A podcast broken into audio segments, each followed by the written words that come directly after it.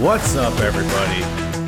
Hardest part of the ring is here to bash at the beach. That's stupid. That's a stupid way to start an episode. Whatever, it's bash at the WCW Bash at the Beach 1994. Got you some WCW here today on the apron bump, and man, oh man, what a landmark show this is. Because, uh, you know, going through, if you have been following me, following my reviews of these mid 90s shows, there is a reason for all of it, right? Because in terms of WCW, so me, if you're unaware, I never watched WCW growing up. I was an Attitude Era kid, all WWF. Give me more, give me all the Stone Cold and the Rocks and the SA Rioses. All put put all of that right into my veins. That's who I was. That's who I kind of still am. But I've always wanted. I've always wanted a reason to go back and revisit WCW, and this podcast has given me a reason. And it has been quite a doozy so far. So the way I structured it is I wanted to get a few shows in before Hulk Hogan. I wanted to see kind of what WCW was before Hogan, before Nitro, before all that, right?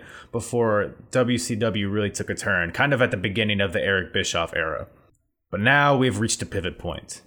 Bash at the Beach 1994 is the debut, the in ring debut of Hulk Hogan. And do they throw him in a tag match? Do they throw him in a kind of a warm up match? No, sirree, Bob. They put him in the match of the millennium, I think is what they call it. Uh, they compared it to the moon landing. At least Michael Buffer did on, on this show. Hulk Hogan versus Ric Flair for the WCW World Heavyweight Championship. Hulk Hogan's first match, and boy, howdy, do they start with a fucking high bar here. But man, it was awesome. No complaints uh, so far from me, but as I said, I am still on this journey, and now we get to see what WCW with Hulk Hogan looks like. And this is the start of it, and no better guest to join me in the beginning of that journey than my boy burying the Smarks. Past guest, past great guests. I've had him on uh, some episodes, mostly some current stuff. I think I had I had him on a uh, review of SummerSlam 2020. Also had him on to review AEW All Out, which you know, just not to pull the curtain back too much, but that is definitely one of my most uh, popular episodes. You can Find him on Instagram at burying smarks underscore. And he also has a great podcast, which you can find on all podcast platforms uh, called Burying the Smarks. Really good podcast, really good Instagram follow as well. And I will, as always, put all of his info in the description here. So check him out. And uh, yeah, great guest, Mr. Uh, BTS over here and uh, wanted to bring him back for a little change of pace, a little nostalgia, a little retro, and uh, let's just you know admire Hulk Hogan's beautiful tan and his oily, oily chest. So it's about an hour of that. just talking about Hulk Hogan's various vascular elements of his body and all of his striations and his all delicious boulders of shoulders that he has. Uh, albeit deflated, you know, I'm why, why, am I talking about Hulk Hogan's body right now? We do that enough in the podcast. So I'm just gonna get right to it.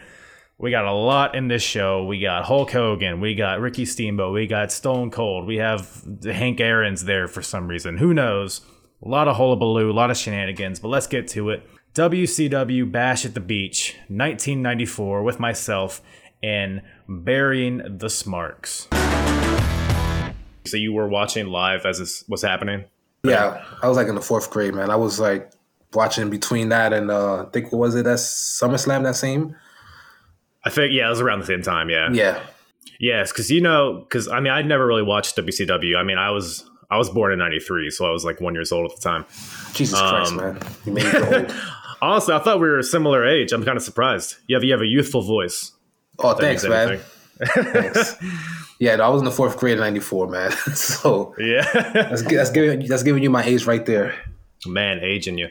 Um, so yeah, maybe you can actually explain some of the stuff that was on this show because, I mean, I was familiar with a lot of it. Um, mm-hmm. But that's kind of like why I, I, like going back and watching these shows. It's like a whole new experience for me, um, in some ways. Um, but yeah, Bash at the Beach '94 pretty much revolved around Hulk Hogan. Yeah, his um, debut. Exactly. So you were you were in the fourth grade during this show, so you probably were watching Hogan when he was in the WWF, right? Yes, for his first run. So were you like, because you know people that lived through that time always say that like people were getting burnt out on Hogan in WWF with him beating like Yokozuna at WrestleMania and all that, and people didn't really like it.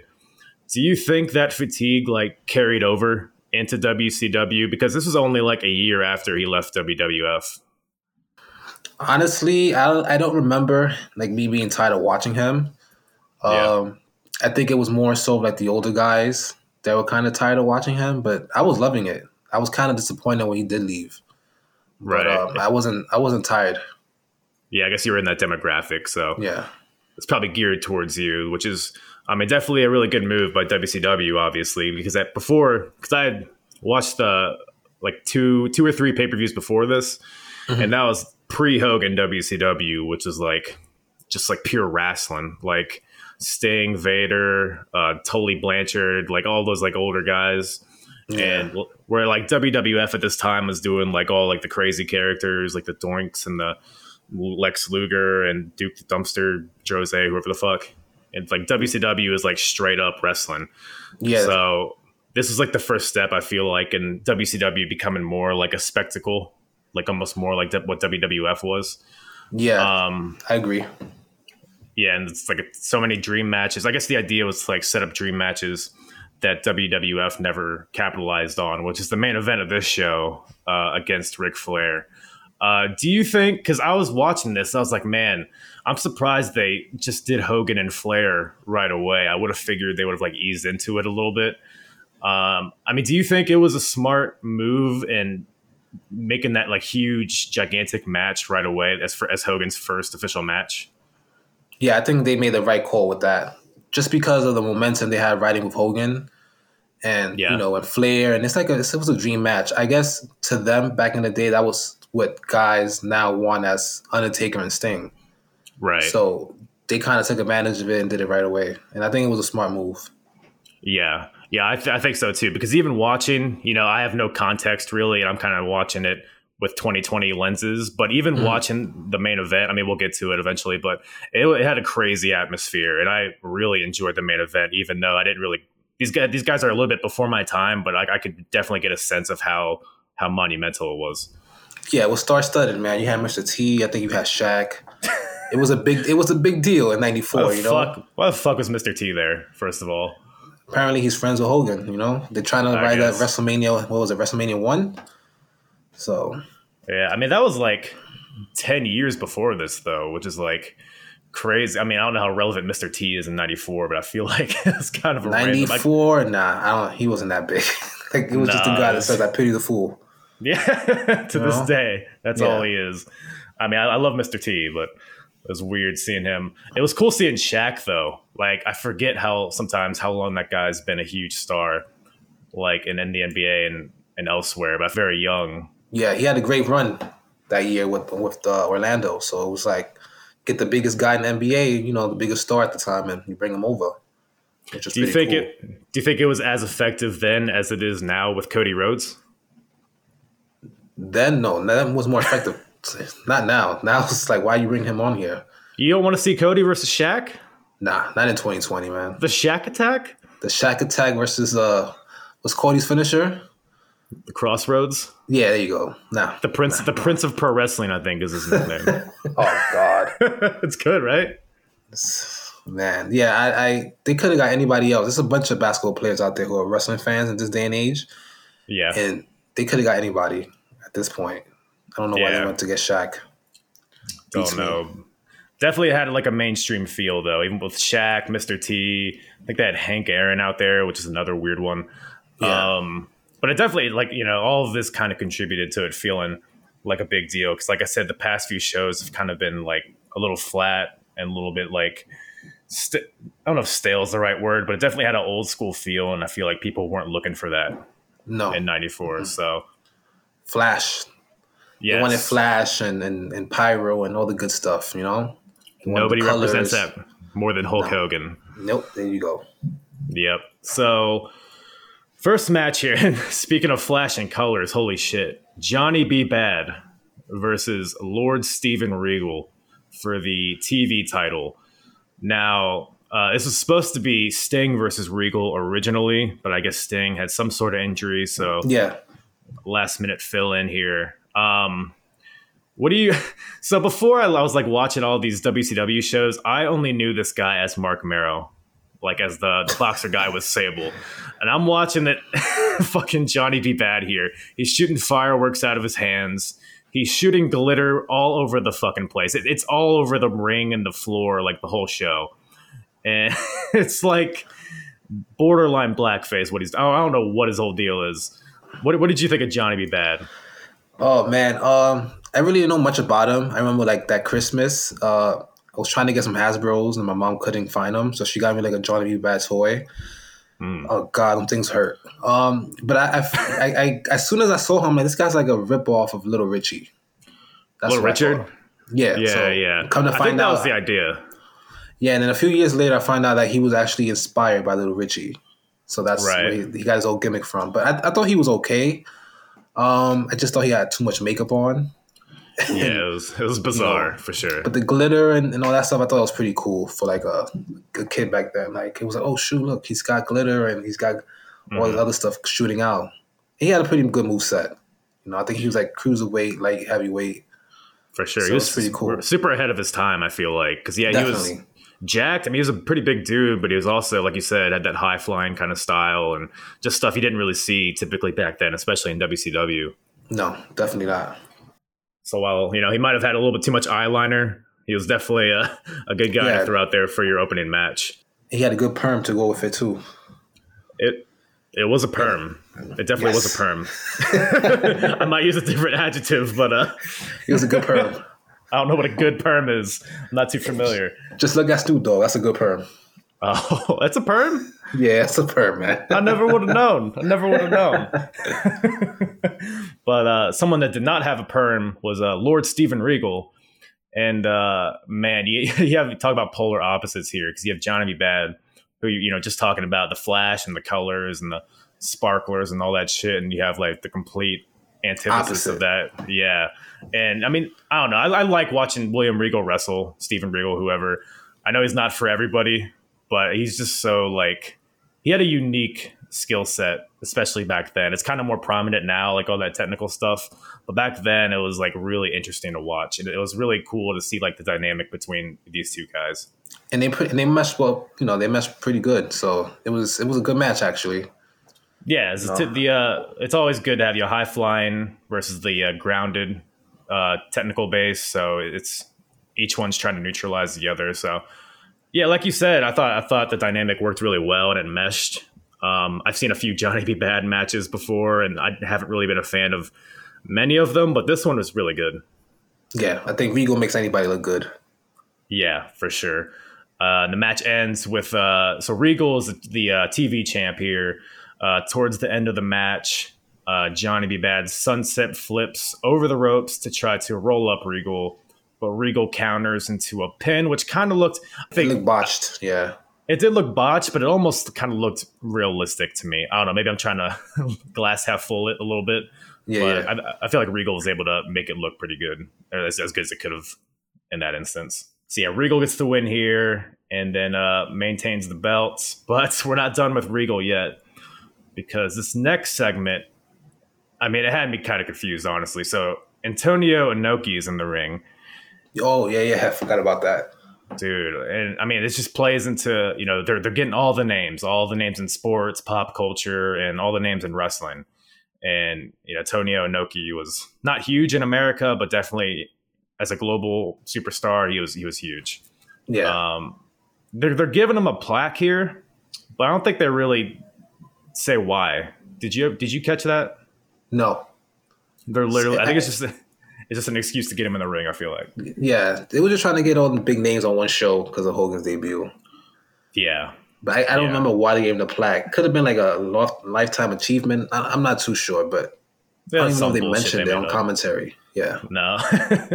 yeah, I mean it was it was worth it just for the fact that Regal came back in and basically bucked up to him, and then Inoki like takes off his jacket, and they're like about to throw down, and then Regal just dips. So, yeah. so it was just like a tease there. that they didn't really go anywhere. Yeah, did Inoki stick around for anything or no? Do you know? No, he didn't. No, was he even wrestling at that time? Yeah. Yeah, but in Japan. Right. I don't think he was wrestling in the states at the time anymore. Didn't want to do the job for Hogan, I guess. But uh dude, oh, so this next match. So Vader versus Guardian Angel. And for those who don't know, Guardian Angel is the big boss man. And the backstory behind this is pretty hilarious. So they had they brought in Boss Man as the boss. And he still had he still looked the same. He still had the nightstick and the the badge and all that shit. Apparently WWF issued a cease and desist. This is like two pay-per-views ago. It was like in the beginning of the summer. Really? So Boss Man or Ray Ray Traylor, I think is his name, yeah. couldn't use. So he had to have a different name that wasn't in any way resembling Big Boss Man. He couldn't use handcuffs. He couldn't use a nightstick, and he just had to change his whole look. so the the result of that is changing him to the Guardian Angel, which is fine. I think that that's what they call like I want to I want to say it's like firefighters or so, something along those lines. Um, yeah, but he he just looked like a dude that you would see in Home Depot. Basically, he had just slacks and a tucked in t shirt. Uh, what do you think about Guardian Angel? Um, well, at the time, I thought was, well at the time I thought it was pretty cool. Um, because in New York we had um this vigilante group called the Guardian Angels. Mm-hmm. So they would roam the subways and the streets and try to prevent crime and all this other stuff. Like basically like a flashlight police officers, neighborhood watch kind of thing. And oh, okay. when I saw him, I, you know, as a little kid, I'm like, oh shit, like is he part of the Guardian Angels in New York City? So yeah. for a while, I thought he was working with them. It was just, man, it was great to be a kid, but I, I thought it was cool. I guess it I worked it then, because cool. yeah, yeah, I didn't know that's what Guardian Angels were. Um, I was expecting them to come out with wings or something. Yeah, they they wore like red berets and uh, like red jackets, and they roamed the streets like two, three in the morning, preventing crime and going to the bad neighborhoods. So yeah. I, I, thought because he was a guardian angel, I thought he was like affiliated with the ones here in New York. So I'm like, oh look, that's pretty cool. Yeah, I guess so it served I didn't mind it at all. Yeah, it did. Yeah, it had me gassed up for a while. I was like, oh man, that's so cool. And, yeah. You know, now looking back at it, it was not a cool. It was not. It was not a cool gimmick. he didn't cool like his white T-shirt and his no that's, really that's how they was. dressed. Yeah, that's how they dressed. I, yeah. Yeah, I mean, it was what it was. I mean, Ray. I mean, the, the Ray Traylor, the guy. I mean, he was super underrated, in my opinion. Uh, definitely one of the bigger big man wrestlers that there ever were, and obviously Vader, who's obviously one of the best. And it's yeah. cool watching Vader because he's another guy that's a little bit before my time, and it's always cool to watch guys like that. And because like big man, like the the athletic big man is kind of like a cliche nowadays. It seems like yeah, everybody's a, everyone's a yeah. big man who can move. Exactly, but like back then, it was seriously something special, and and Vader holds up to anybody today, in my opinion. Definitely. Yeah, and these guys had great chemistry. I think they had actually faced off for like a few pay per views in a row. Um, and it's you know two big guys wrestling. You kind of know what you're getting and um, the first match with the Guardian Angel gimmick for Boss Man. So, but the match was really good. Like I said, two big guys that can move. Uh, Vader whips out like a huge spin kick, and this is Vader in his prime. And this is yeah. Vader like in his prime. So Vader was on top of his game at this time. Dude, yeah, he was. He's just an intimidating looking dude. Like, there's a lot of big guys that are just big, but Vader had something scary about. It. I don't know if it was his mask or if it was his his build. He had a presence about him that I don't think anybody ever had. Yeah, his whole demeanor was just intimidating, man. Yeah, that was awesome. Awesome to watch. Um, so like, like I said, the match was good. The finish was kind of dumb though. So the ref takes a bump at some point. Uh, Vader grabs a nightstick from Harley Race, who is his manager at the time, mm-hmm. and kind of an homage to the boss, boss man gimmick and all that. But uh, the guardian angel knocks it from his hands. He picks up the nightstick, and then the ref comes to, sees guardian angel with the nightstick, and disqualifies him. Yeah, he didn't even use it. It's just the fact that he was holding it he was holding it like, oh, you must have came with that, so disqualified. Yeah, it's, it's something I don't know. It just seems inconsistent with how things are done, but whatever. It was a fun match, but yeah, I mean, as far as like Boss Man or Guardian Angel, Boss Man, like, what was your favorite iteration of him? I always loved his like SWAT gear in like the late '90s. Yeah, uh, the Boss Man had a he had a really cool theme, um, but my favorite one was when he was with the corporate. He was with Vince in the in the Attitude Era right? Yeah, yeah, That was my favorite Boss Man. Yeah, yeah, like yeah. Say, I mean, early '90s Boss Man. With. He was pretty cool. Like his theme, his team song was pretty cool and all that. And but how'd it go? I don't want to sing it, man. I can't sing for shit. Come on, it's just it's just me and you. It's just me and you here. Oh man, I forgot the words, but it, I mean, I, I kind of work out to it in the gym sometimes. Uh, I believe it. you do curls to the beat of it. Yeah, yeah. Well, I do cardio. to County, it, Georgia. I forget the words too. Otherwise, there I would you sing go. It. See, I can, I can hear it in my head. We'll just play a bed over it when I when I put this out. And, and there was no intro. There was nothing. It just straight straight to it. So yeah. and I was kind yeah. of disappointed when he came back during Attitude and he he didn't have that te- that theme. So it was still a pretty badass theme though. It's, it's low key yeah. one of my favorite. That's that's one I'll work out to. Uh huh. You see. We're on the same page, man. There it is. I knew there was a link somewhere. um, but uh, after that, we have uh, Terry Funk and Bunkhouse Buck versus Dustin Rhodes and Arn Anderson. A lot of uh, stuff we see in AEW, some little slight like tie-ins here with the Rhodes and the Andersons. Um, yeah, so yeah. that was that, that was kind of cool to see how, how, full circle it comes sometimes. Um, the match was uh, it was what it was, but uh, ultimately, so Dustin and Arn are on the same team, and anybody that knows anything about anything knows that that's not going to end well. Yeah, for Dustin Rhodes because you know obviously Arn Anderson is a horseman, and Rhodes is a Rhodes. So yep. is uh, I think I feel like everybody knew it, um, but ultimately, so the match is basically Funk and Buck beating the shit out of Dustin Rhodes for like 10, 12 minutes. And then Dustin finally makes the tag to Arn Anderson. Arn Anderson gets in the ring and then immediately DDTs the shit out of Goldust. And I think uh, I guess one, one of one of the other guys pins him for the win. Yeah, I think it was yeah, it was Buck who pinned him. Yeah, I saw yeah. that from a mile away, man. It was it was like like at the time it was very very predictable, mm-hmm. and I saw that from a mile away it was just like, when, when's it gonna happen during the match? Yeah. that was it. Yeah, because I think Flair just turned heel recently too, and I'm, I'm, pretty sure Flair and Anderson are still together at this point. So, yeah, yes, yes, they are. All the writings on the on the wall here, but uh, yeah, it pretty much sets up for. I think the next pay per view has War Games, which is kind of funny since it just happened last night. But mm-hmm. um, yeah, pretty much setting up a stable, which I think is called the Stud Stable. It's uh, led by Colonel Parker. It's Arn Anderson, Terry Funk, Bunkhouse yeah. Buck. I think somebody was, else. Was it Vader?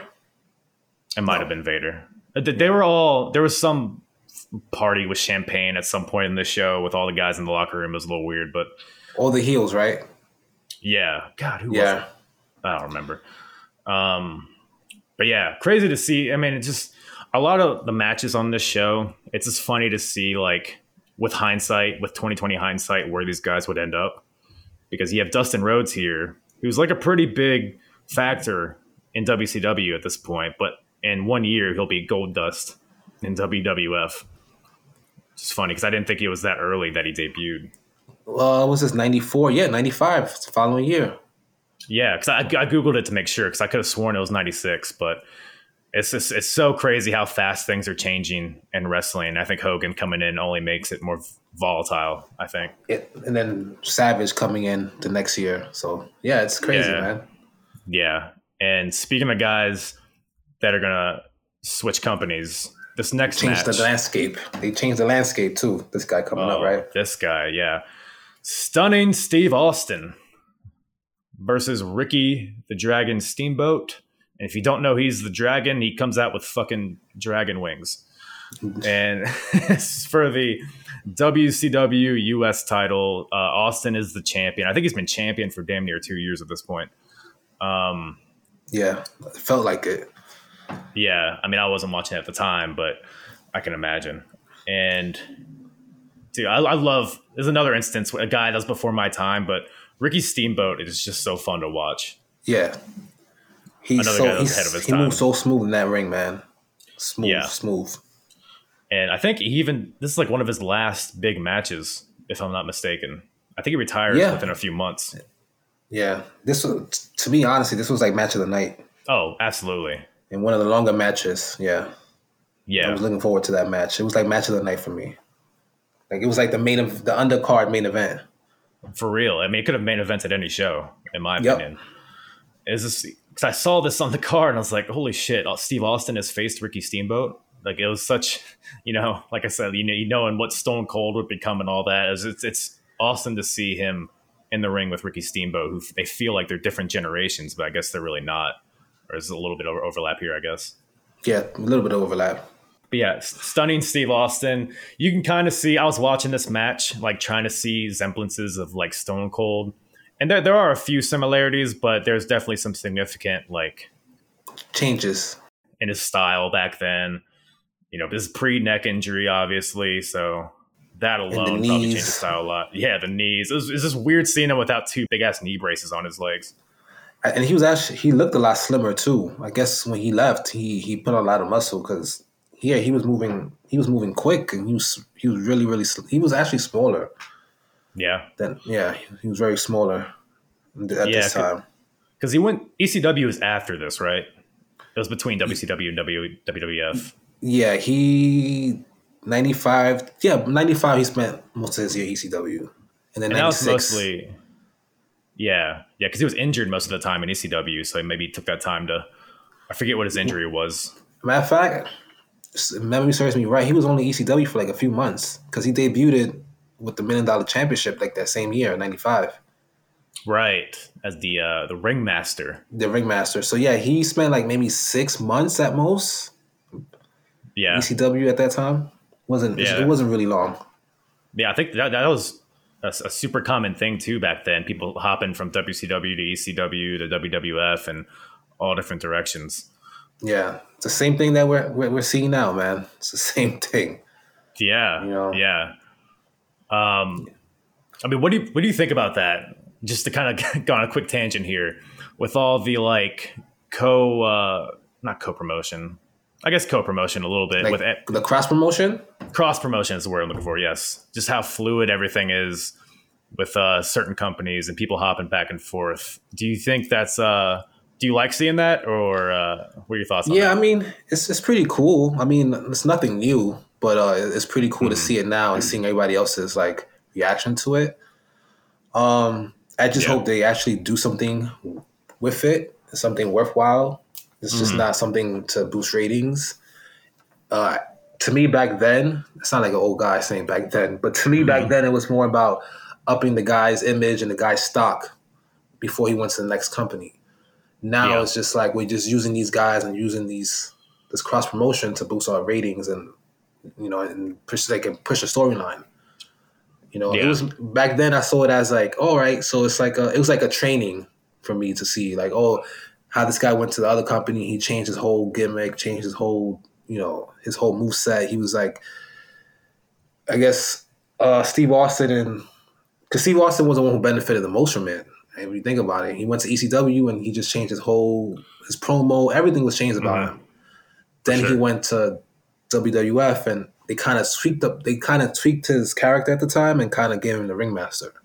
Right. It was kind of a gradual process because in WCW yeah. he was like a technician. He didn't talk. Yes. a ton on the mic. He talked a little bit, but not, you know, he wasn't the mic guy. But in ECW, that's pretty much all he did, or a strong majority of what he did.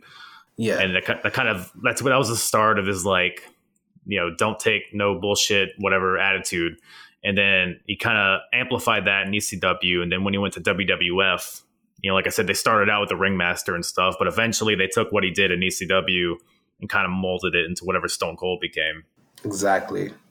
And then, you know, if Austin wasn't that really good on the mic, WCW, I guess they gave him mic freedom, promo freedom in ECW, and he kind of was able to work on his promo. And then once he got to WWF, it was, it was, it was, he was going, he was going up from there.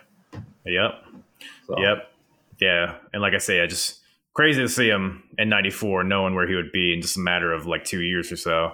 Yeah. Uh, but this, the match itself, man, like you said, match of the night easily. I mean, if we're just talking bell to bell action, definitely the match of the night for me. Um, I mean, Ricky Steamboat, just like Flair, can make anybody look good. Yep. And I mean, not that not that Steve Austin needs somebody to make him look good, but you know, you just combine that together, and it's going to be magic. Um, pretty, you know, Austin here, pretty classic heel stuff. You know, he's faking the knee injury. Um, he's trying to get himself disqualified by throwing Steamboat over the rope because that was still a rule back then. If you get tossed over the top rope, you're disqualified, mm-hmm. um, and all that stuff. But uh, eventually, after a pretty long match, it was like 20 plus minutes. Yeah. Uh, Ricky Steamboat goes for a crossbody. Stone Cold or Stone Cold. Steve Austin uh, counters it, rolls him up, puts his feet on the ropes, and gets the win with like a roll up.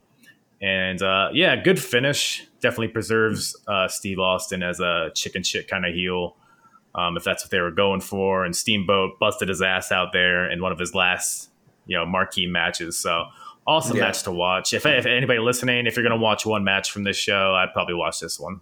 Yeah, and also, it, you know, just doing a little bit of fantasy booking here. Uh, it's just I, am trying to figure out if Austin would have stayed, would he had a well he he got into a rivalry with Hogan because at this time they were feeding Hogan everybody. Yeah, I was about to say he might have had a. I don't know if it'd be a program. He definitely probably might have gotten fed to Hogan at some yeah, point because Hogan was chewing everybody up at this time. Like he was just running through the roster. Yeah, and then we might have had our Stone Cold Hogan dream match in 94, 95. yeah, it wouldn't have been a dream match, but it would have been a match. Yeah, I guess.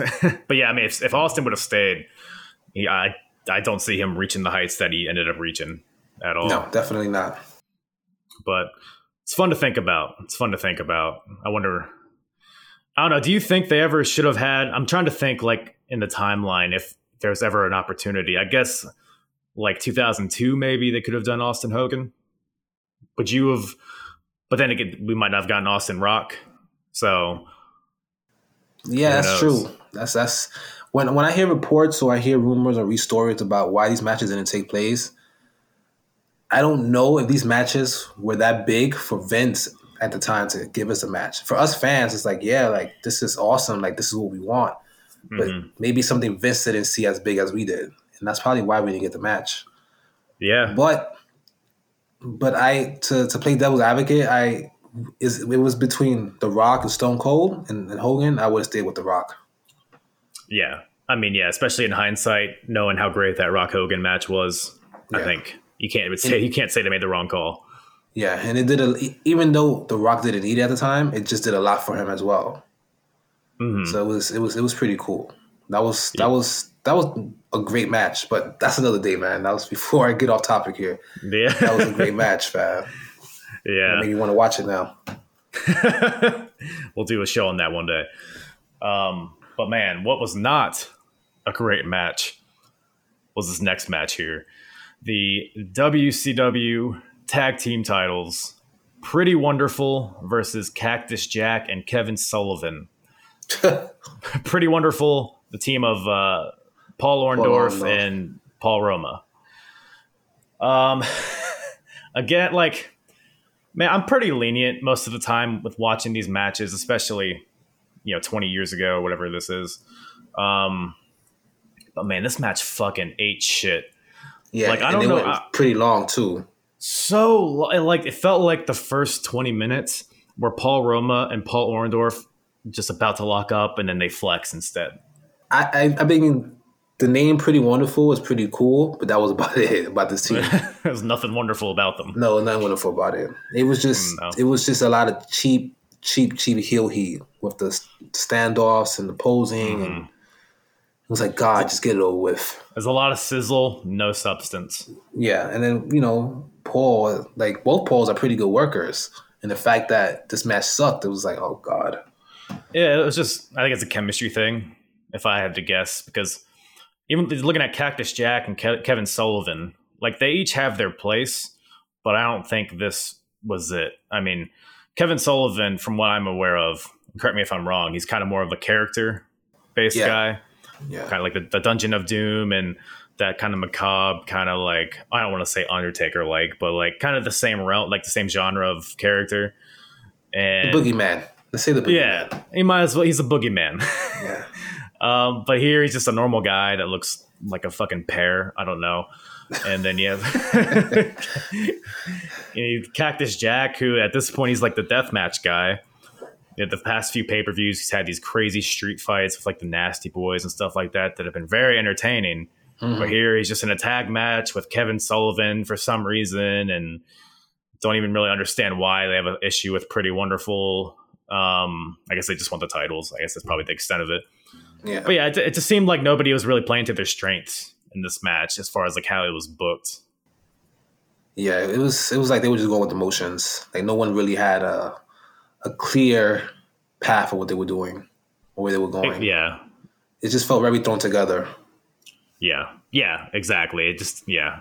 There wasn't a lot of story to it. It felt like yeah, like you said, just going through the motions and just dragged on way too long, I think. But uh the finish fuck what was it? what was even the finish so the, the pretty wonderful wins the titles here um oh yeah with, they did win the titles hold on, so it felt more like a, a, transitional thing then yeah because i think cactus jack leaves for ecw pretty soon after this.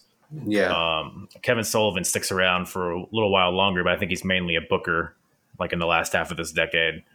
Oh no no no. He he stood around till like 96 because he ran ninety five with the Dungeon of Doom and right. Yeti and uh Ming and so yeah he was there for a while. I think to ninety six. What a crew! Yeah, man. Was uh was he in the, like an in ring competitor throughout the Dungeon of Doom stuff? Yeah, or was he just he like a manager? It was a little bit of both. He he took bumps, but he wasn't like an active active guy on the roster. Right and then he had that match with Pillman. So yeah, he was around for a while. Yeah, I don't think he became Booker till like '96, like oh, okay. early or late '95. Yeah. Okay. Yeah. Well, yeah. Even that though, he's playing. You know, he's more of a character guy. Once that Dungeon of Doom stuff starts, so he's at least playing to his strengths. Yeah, yeah. In that, yeah. What, what, yeah, it's kind of a divisive topic. Some people don't like it. Some people love Dungeon of Doom, but it was what it was. Did, have you got to watch any other matches or any other segments? Not. I've seen a few segments just like out of context. Um, I didn't live through it, so you tell me. Did you enjoy it? I mean, hmm, it's like that cheesy horror film that you kind of don't want to watch, but you want to watch. Yeah, that's that's what it came across like. Like, like it's so yeah, bad, it's, it's good. It's corny, but let me watch this. Like, let me right. see where they're going. and that was that was the same thing every time. It's corny, hmm. but let me watch it. You know, it's WCW '95, man. So '94. So what a time! Had a lot of questionable things there. I mean, the Yeti, and it was just oh man, oh oh man. I think uh, Brutus was down with them at one point. I forgot yeah. who he was. Yeah. So was, was the just, Yeti was, the guy that like butt fucked somebody in the ring? Was it like Macho Man or something? It was like oh, him and the him and the giant like hug, like did like a double bear hug on somebody. Do you know what I'm talking about? I've heard about that. I'm trying to remember who they did it on. I was it remember. was it Luger? It might have been Luger. I don't know. It was just, yeah. they were still trying to figure things out back then. I think. Yeah, no. I mean, it was nothing to do with it was corny and the cheese. It was cool in a corny, cheesy, lovable way. Yeah, you know, it, there's something for everybody, and that's yeah. for somebody. Maybe not me, yeah. but somebody else, somebody else.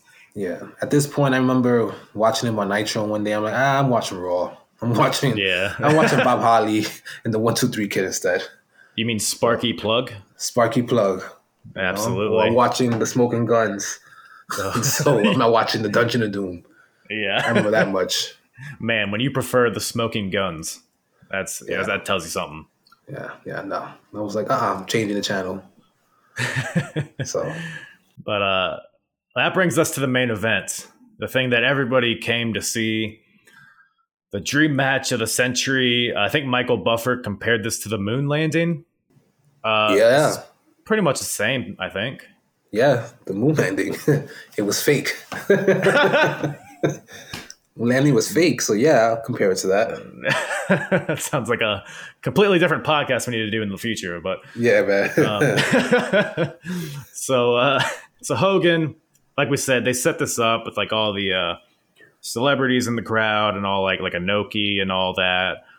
Um, just making it feel like a big fight feel. And you know, I'm watching this show and it does feel like uh, like a different atmosphere than uh, was the month before or Spring Stampede. It felt like a big deal. Um, and it's Hogan and Flair, so how could it not? So Shaq comes out holding the uh, the world title for some reason.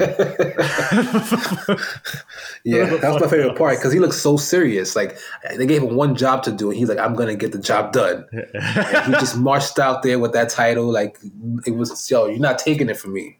Don't dribble the man. title. Don't dribble the title. Yeah, right. oh man, man, Shaq just always looks like he's confused, even to this day. Yeah, he was like, um, "Go out with the title, you get it to the ring, and you don't drop it." He's like, "Got yeah. it," and that was it. That's all you had to tell him. don't trip over the ropes. Don't hurt Hogan. That's all you got to do. Say hi to Mr. T. What a cast of characters is out there. Jimmy Hart's out there. Oh man, God. You wanted Bunch colors. You got colors here. Yeah, shitload of colors in there, man. I have a oh, question man. for you. What's up? Are you big tr- uh, oh my god, what the fuck is it called? Trouble, not Trouble in Paradise. I hope that show Hogan did. Thunder in Thunder Paradise. In Paradise? yeah. Were you a big Thunder in Paradise fan? Uh, um, I caught it a few times, but oh man, rest his soul. My grandfather liked that show. I don't know why. Yeah. I don't know why. He was like, "Hey man, this guy's on TV. You want to watch it?" Yeah, I kind of lean over. I'm like, "No man, I'm good." yeah, I haven't caught it yet, but maybe one day I'll. Uh, I mean, I'll if it's oh man, how can I explain it? It's it's like a typical action TV show. Like it's just the stories made no sense, and mm-hmm. I don't think it was supposed to, but it was. Man, listen, I don't even know why he watched it and it was just weird. just for weird. Hogan, I think that the people making that show are like, "Hey, let's get Hogan on a show, and then we'll figure out the plot afterwards." We'll figure out the plot. We'll just get all the old folks to watch it. Man, exactly. I don't know, man. I wish I could have asked him, but he was just like, "Hey, man." Your, your guy's on TV. I'm like, my guy. I'll look. I'm like, man, that's not my guy, and I'll just walk away. Yeah, man. deflated Hogan. Don't even recognize him. Yeah, with, with a black, what is he, like a brown mustache or brown beard. Oh, oh he dyed his hair for. I mean, yeah. I literally have. I don't. I know nothing about this show. Like, I've never even seen any pictures of it or anything. Yeah, you got to catch it, man. Like, I think you'll get a kick out of it. You get a man. kick out of it. Oh, I trust your recommendations. So. Yeah, man. This, you, you ever seen the? You ever seen the nanny with Hogan? No, I haven't seen the nanny. Oh, come have on! Have you seen the nanny? Of course, of course. Oh, you're you're a big Titanic mark, so I shouldn't be. Surprised. That's right. Yo, 90s movies, man. Like, uh, The Nanny. Uh, come on. I know you watched Suburban Commando. No. Oh, the, the one, dude, the you're like 20 years. You're like 20 years older than me. We're we're completely different. I mean, it's the one with the Undertaker. He plays like a, a space bounty bounty hunter. What is it called? Suburban Commando. What year is that that come out? Man, listen, I was like in kindergarten when I came out, uh, but I didn't so, see it until years later. Was it before Undertaker was a character? No, Undertaker. Whoa, that's a good question. This this had to come out like in ninety one or ninety. Okay, so it's early enough to where people might not associate him with that, maybe, but it's yeah, still. Well, yeah, he's. I mean, and the guy, the Christopher Lloyd is in the movie too. Whatever it is, just watch it. You'll get a kick out of it. You get a kick out of it. Trust me. I always love watching wrestler movies. Like I watched the um the Condemned the other day, And now I'm getting all these recommendations for these random ass Stone Cold movies, which apparently he's done like a shit ton of movies, by the way. I don't know if you know this.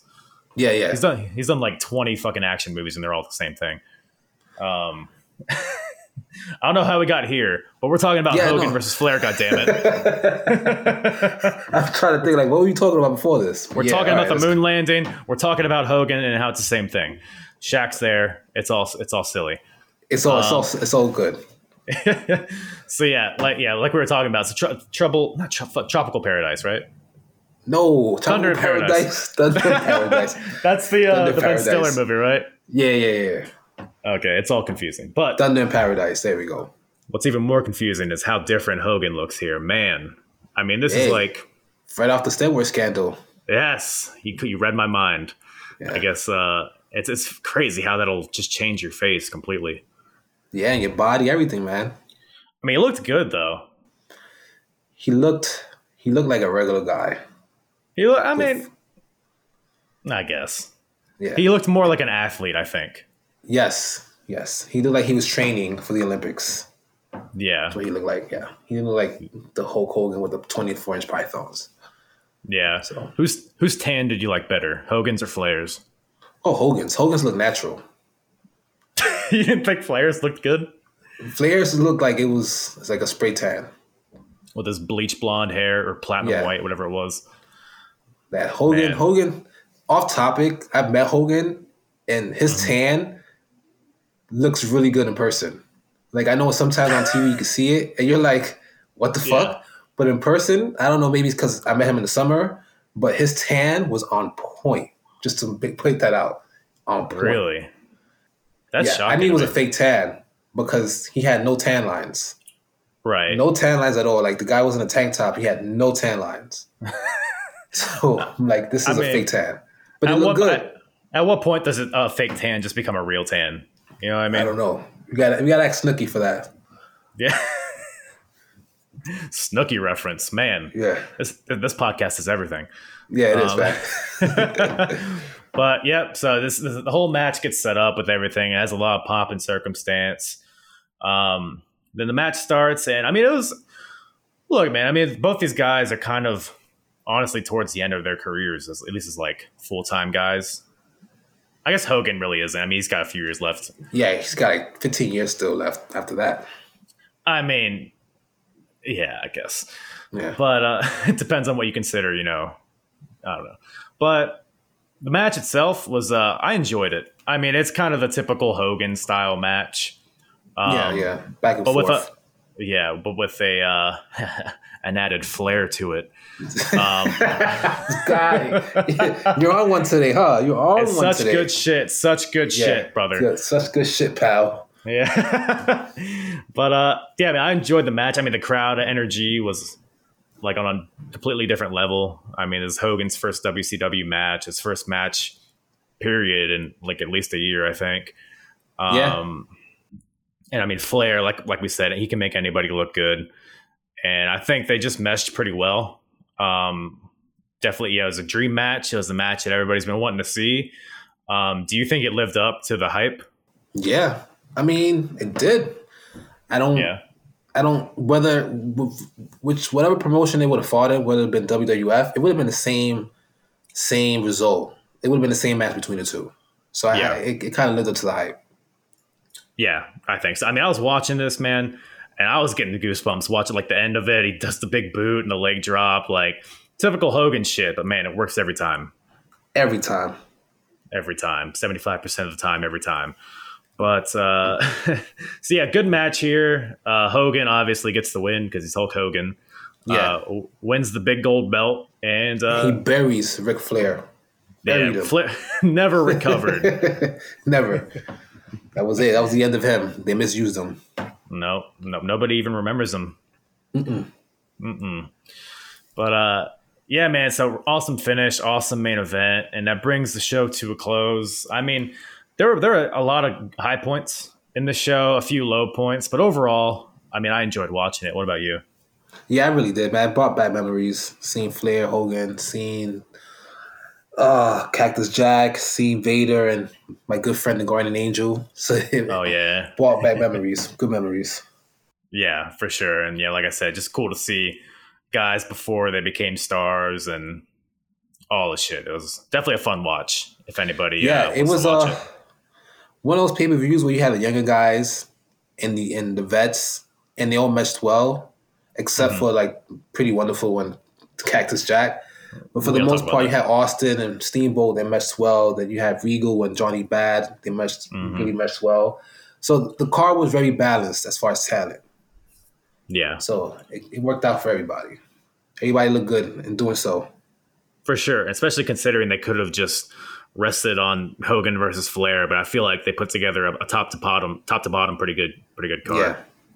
Something for everybody, I think. And the fact that they had like, uh, think they had Jesse Ventura on commentary, right? Yeah, that was a, that was a weird thing too. They they were like switching color commentators because they started with Heenan. Yes. And they brought in Jesse Ventura, and I think they went back to Heenan. I don't know if that was by. De- I mean, I'm, I'm sure it was by design, but I guess it was maybe to keep a fresh voice in the booth. And Tony Schiavone stayed. He didn't swap out. He stayed throughout the whole pay per view, right? Nah, Tony's a workhorse, man. Yeah, he, he wanted that paycheck. He gives like, give me the overtime. yeah, I mean, it's funny seeing Jesse Ventura there, considering. I mean, it's pretty well known. I think that Ventura and Hogan hate each other. Yeah. So was was he there in the main event, Jesse Ventura? I don't even remember. No, I think it was uh, Heenan because Heenan was throwing out a lot of uh, heel references. Yeah. So I think it was uh, Heenan and Schiavone. I could be wrong. Yeah. I'm pretty sure someone's gonna like say this guy don't know shit once they listen to this podcast. So yeah, I'm just saying right now I might be wrong in this, but I think you're I right. Am, I'm with you. I'll go down with the, with you like the don't Titanic kill me. Did. Yes. Yeah. don't kill me. Yeah, but uh, yeah, good show, man. Any other thoughts on this? No, I just beach? like you said, it was a pretty cool show to see everyone before they made it to the next stage in their career. You had Dustin Rhodes, you had Austin, you had Mick Foley, you know, you had Johnny B. Badd. It was it was pretty cool, man. Yeah, kind of a transition time. Yeah, I feel like. Um, I mean, we're still a few years from uh, NWO, and still at least a year from Nitro. And I think about a year from Nitro. Yeah, Nitro '95, September first. Well, yep. September 95. I'm wrong with dates. I'm going to say September of 95. you sounded confident. Uh, I'm going to make you stick with it. Yeah. I could be wrong. I'm just putting that out there. But September, I'm definitely right on. Yeah, yeah. I'll give you that one. Um, but yeah, man, I think that's all I got. Uh, you watching Impact tomorrow? Impact, yes. I was told. I was told so. I was told so to do so. I will be watching yeah. it tomorrow. Yeah. Awesome. Yeah. I mean, I'm gonna I, I was, watch it for the first time in ten years. I think. Yeah, I was told there may be some surprises on Impact tomorrow, so tune in. I said great. From your sources, unnamed sources. Unnamed sources, yes, I can't because uh, I don't want to name any sources. But it was like, hey man, do you watch Impact? I said no, I don't. it was like, watch it, watch it tomorrow. I'm like, why? It was like, oh, you may be surprised. So I'm like, all right, cool. Do you actually not know? Uh, what do you mean? Uh, what's happening tomorrow? Yeah, yeah. Or who's scheduled to appear? Uh, I, I don't tell know. you. I'll I, let you find out. Oh, so you know already? I mean, I know one guy is going to be there. Kenny? Yeah. Oh, yeah, yeah. Everybody oh. knows that. Okay. He has to be on there. I was like, man, this guy doesn't know. This guy thinks wrestling's still at work. this guy didn't know shit about wrestling. They're gonna be on. They should. You know what they should do? They should have Impact on Wednesday and have Kenny Omega be on both shows at the same time. Oh, that's what we need. More yeah. Wednesday wrestling. we need more Wednesday wrestling. More ratings yes, war. Exactly. And more demos. more demos. We'll see what we'll see what the demos have for Impact. I'm sure the demos were great for Bash at the Beach '94. Of course, uh, the 18, the 18 to 49, they had like a five percent. They had five points on there. They did great. Uh, I think they were watching Sparky Plug, man. Yeah, and the buy rate was off the hook that year. Oh, it had one hundred and fifty thousand for uh for the revenue. Oh, is that what it was? The, no, I'm just pulling out oh, numbers, man. I was like, this guy got some notes. no, uh, I mean, 1994. I would say 150,000 buy rate would be really good. 150,000. Yeah, this is 94. I mean, I mean, were you ordering? Well, see, you wouldn't know, man. You was ordering pay per views. Nah, I was still trying not to shit my pants in '94. oh man, what was that? No, I was. I'm, I'm gonna look it up. I'm gonna look it up right now because you got me curious. Yeah, uh, that seems like a low number to me. See, my mom had me kind of on a strict, strict, strict pay per view choice. She was like, either watch WrestleMania was a no no because WrestleMania costs more. It's like fifty bucks. Mm. So she was like, okay, so you either want to watch WrestleMania, the one pay per view for the whole year, or you want to watch SummerSlam. So yeah. I had to pick and choose. But I had a cool neighbor down the hall from us who had an illegal cable box, and he would have me come over and watch it for free. no, true story, man. Your, your secret's safe with me. Yeah, true story. This guy was really, really cool. Like he was a lot older than me, but uh, he was like, "Hey, man, I'm watching pay per view. You know, I got the hot box. It's all right. Come over." You know, that's that's funny you say that because when I was growing up, we got pay per views for free. I th- always thought it was some sort of like, like I don't know, error, some twisted wire somewhere. But mm-hmm. my parents must have been up to some sketchy shit, I guess. Because I watched my first show I ever watched was WrestleMania. it just happened to pop on the TV, and this is before you can just like hit a button on the remote and buy it. You know, so oh, it's not like I hit something. Who knows? So your but, parents knew somebody way up there in the cable chain. They got they got you guys hooked up. I guess, man. I was watching like Small Soldiers and shit, all the movies. Man, I'm, I'm learning man. right now. I don't know how to read buy rates. What does 1.02 mean? Because that was the buy rate. One million. I'm gonna say one million. We're gonna say one million for that year. That's a lot. Man, it's Hogan and Flair. You know. Yeah, but this is, is this is not their main pay per view, right? Oh, it's fucking Hogan and Flair. I mean, Fall Brawl the, the next month does like half of that because I don't think Hogan so, is even on that. Is he? He should. What? I'm confused, man. I could have sworn he was on there. I remember seeing like a poster. He was. He had like the uh the war paint on him. You sure that wasn't 95? See, man, don't trust me because I'd be wrong. Man, you Let's got see. me doing all this all this research right here. Let's see, we got no Hogan was again. not on here. No, but we get Vader versus Guardian Angel again. Thank God. And then the attendance was sixty five hundred compared to fourteen thousand. Yeah. Yeah. So. Well, we'll do a business podcast next time. Yeah, I'm the wrong person to give out business advice. We'll have all our figures I'll try together. my best. I'll yeah. try my best. Fake it till you make it. All right, man. Well, yeah. Thanks, thanks once again, man, for joining me on this. It's always course, a pleasure. Man. And I, I apologize. It's just I got to get my life together, man. So nah. the next time I got you, man, I'll, I'll be right on point. You know, I, I should be going on vacation uh, for the remainder of December. So if you have anything lined up for me, just let me know. And also, I would like to get you on mine. My podcast. Yeah, for sure. Yeah, I saw you started it up again. I listened to a yeah. little bit of it. Yes, my wife is like she's like my co-host now, so she's really I've good heard, at interviewing yeah. and asking questions. So does she, does she interview like, you?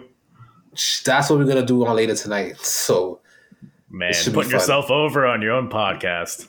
I exactly. like it, my guy. exactly. So she's like, I got the good questions to ask you. I'm like, all right, whatever, man. Just, just yeah. freestyle it. I'll definitely be catching that. Yeah, man. Once again, thank you to Burying the Smarks for joining me on this hilariously fun episode. Good old BTS is always a good. T- I'm not gonna. I'm not gonna call him BTS. That was just a thing I did. Isn't that like a fucking boy band or something? Like an Asian boy band? Man, that is that is the opposite of what burying the smarks is. but yeah, a lot of fun here in a really big show in the history of WCW. Like I said, my past 1994 WCW episodes have kind of been the pre Hogan era, getting a kind of a sense of what it was like before Hogan, and honestly, it was pretty uh, pretty whelming, if that's a word. Uh, but man, WCW at this point is uh, they're not going to be perfect, but man, the fire is definitely lit, and we're still about a year out from Nitro. But man, they got some momentum going now, and uh, make sure to subscribe and uh, to continue listening to these episodes as well as other different uh, series of wrestling. Uh, next week we got some progress wrestling coming at you. Got my 50th episode Q&A, which by the way, you can still submit questions. Uh, just go to my Twitter and my pinned tweet has a uh, tweet where you can respond to, where you can DM me here. uh, Twitter, Instagram, Facebook, MySpace, Grinder, wherever I'm, wherever I am, you can find me. Uh, send me a DM for a question. I'll give you a shout out on that 50th episode. Um, but yeah, man, that's about all Daddy has for you today. Thank you guys once again for listening. I'm hard.